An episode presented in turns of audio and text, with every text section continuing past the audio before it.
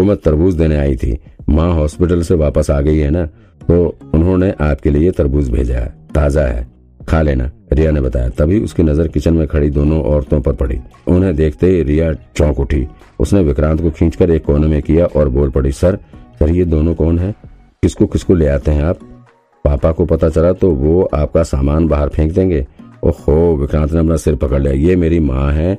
और वो दूसरी मेरी वाइफ मतलब होने वाली वाइफ हाँ गर्लफ्रेंड है मेरी। ओह, सर जी, क्या बात है, क्या बात है। विक्रांत को चढ़ाते हुए रिया ने कहा, अरे, आंटी जी, नमस्ते, कैसी हैं आप? दादी, बोल दादी बोल, दादी। विक्रांत ने रिया के सिर पे धीरे से मारते हुए कहा, ठीक हूँ मैं। और दादी दादी वादी मत बोलना मेरे को। हम्म माँ ने रिया को देखकर अजीब सा मुँह बनाते हुए कहा, वो उसे यहाँ पर देखकर बिल्कुल भी खुश नहीं थी। वो विक्रांत को भी गुस्से से भरी नज़रों से घूरने लगी। अरे, आप तो पुलिस ऑफिसर है। रिया ने नैना की तरफ़ देखते हुए कहा अच्छा हुआ, आप यहाँ चले आई, हैं? हाँ ठीक है। अब हो गया ना काम। विक्रांत जल्द से जल्द रिया को यहाँ से विदा करना चाहता था। अरे सर, वो शेरलॉक होम्स कहाँ है? मैं उसे लेने आई हूँ। एक्चुअली मेरे एग्ज़ाम आने वाले हैं तो फिर मुझे टाइम नहीं मिलेगा। इसीलिए मैं सोच रही थी कि कुछ दिन के लिए उसे मैं अपने साथ ले जाऊँ। फिर अब एग्ज़ाम आ जाएगा तो फिर टाइम नहीं मिलेगा मुझे, रिया ने विक्रांत से कहा। हाँ हाँ क्यों नहीं ले जाओ? हे हे, शेरलॉक, देखो कौन आया जल्दी आओ। रिया दीदी आई हैं तुझे लेने। हे शेरलॉक शेरलॉक भी अपनी दुम हिलाता हुआ तेज़ी से चला है। फिर वो रिया के चारों तरफ़ गोल गोल चक्कर लगाते हुए भौंकने लगा। रिया ने पहले उसे थोड़ा पुचकारा और फिर जल्द ही उसे लेकर बाहर चली गई। विक्रांत ने अब राहत की सांस ली, लेकिन अब माँ का लेक्चर फिर से शुरू हो गया। अब ये लड़की कौन थी? और ये कैसे तेरे घर में घुसी चली आ रही थी? जरा सी भी लाज शर्म नहीं है आजकल की लड़कियों को। राम राम राम। अरे माँ, क्या बोल रही हो? वो मकान मालिक की बेटी है। तो ऐसे तेरे घर में घुस आएगी? और ये तेरे कुत्ते को इतना कैसे पहचानती? हाँ? माँ ने विक्रांत से पूछा, नैना बेटी, ये वही लड़की है ना? अरे जो जो तू अभी बता रही थी। नैना भी बिना कुछ कहे अपना सिर हिलाकर हामी भर दिया। इसके बाद तो विक्रांत की तरफ़ देखकर मुस्कुरा पड़ी। विक्रांत भी उसे आँख दिखाकर रोकने की कोशिश करने लगा। हे भगवान, इस लड़के को पता नहीं क्या हो गया जब तक ये मेरे साथ था, तब तो इतना सीधा साधा था। यहाँ शहर में आकर बर्बाद हो गया। अब मैं क्या करूँ इसका? माँ ने अपने सिर पर हाथ रख लिया और फिर वो किचन से निकल कर लॉबी में पड़े सोफे पर आकर बैठ गई। अरे माँ, विक्रांत माँ को समझाने की कोशिश कर रहा था कि तभी नैना भी आकर माँ के बगल में बैठ गई। लग रहा अभी उसके कलेजे को ठंडक नहीं पहुँची है। बेटा बेटा तू मुझसे वादा कर, तू इसको सही रास्ते पर ले आएगी। अब तो मैं इसको नहीं सुधार सकती। तू ही इसको सुधार। बस अब जल्दी से जल्दी इसकी शादी करवानी है मुझे।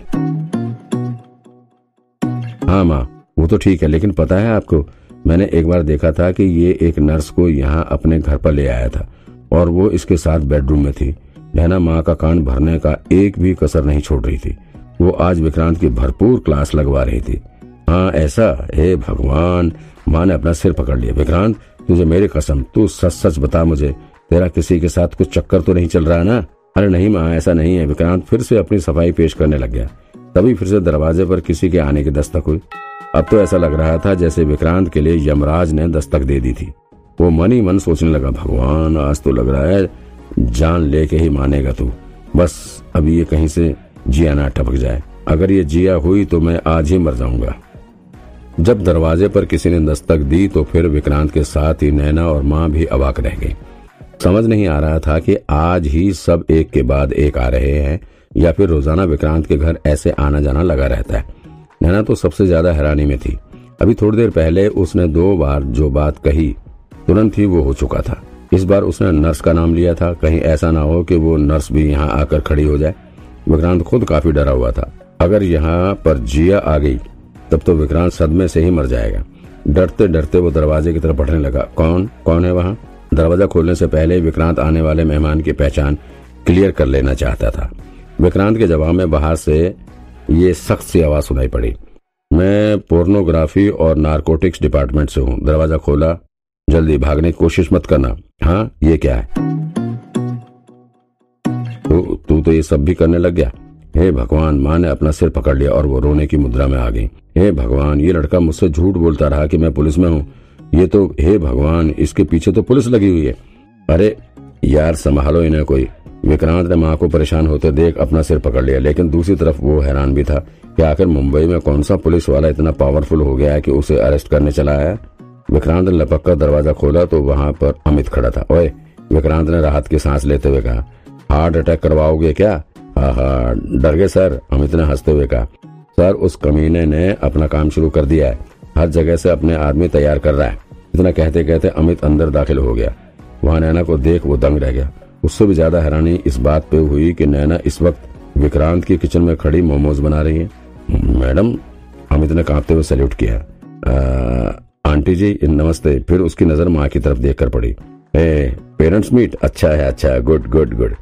अमित अब तक काफ़ी नर्वस हो चुका था। दरअसल, जब विक्रांत अपने जिम वाले डील के सिलसिले में खालिद सिद्दीकी से मिलकर आया था तो उसके बाद ही अमित को खालिद पर नज़र रखने के लिए लगा दिया गया था। तो अमित अभी खालिद की ही रिपोर्ट देने के लिए यहाँ आया हुआ था, लेकिन यहाँ का नज़ारा देखकर दंग रह गया। अपनी कैप्टन मिस नैना ग्रेवाल को टीम लीडर विक्रांत सक्सेना के किचन में मोमोज बनाते देख अमित के आश्चर्य का ठिकाना नहीं रहा।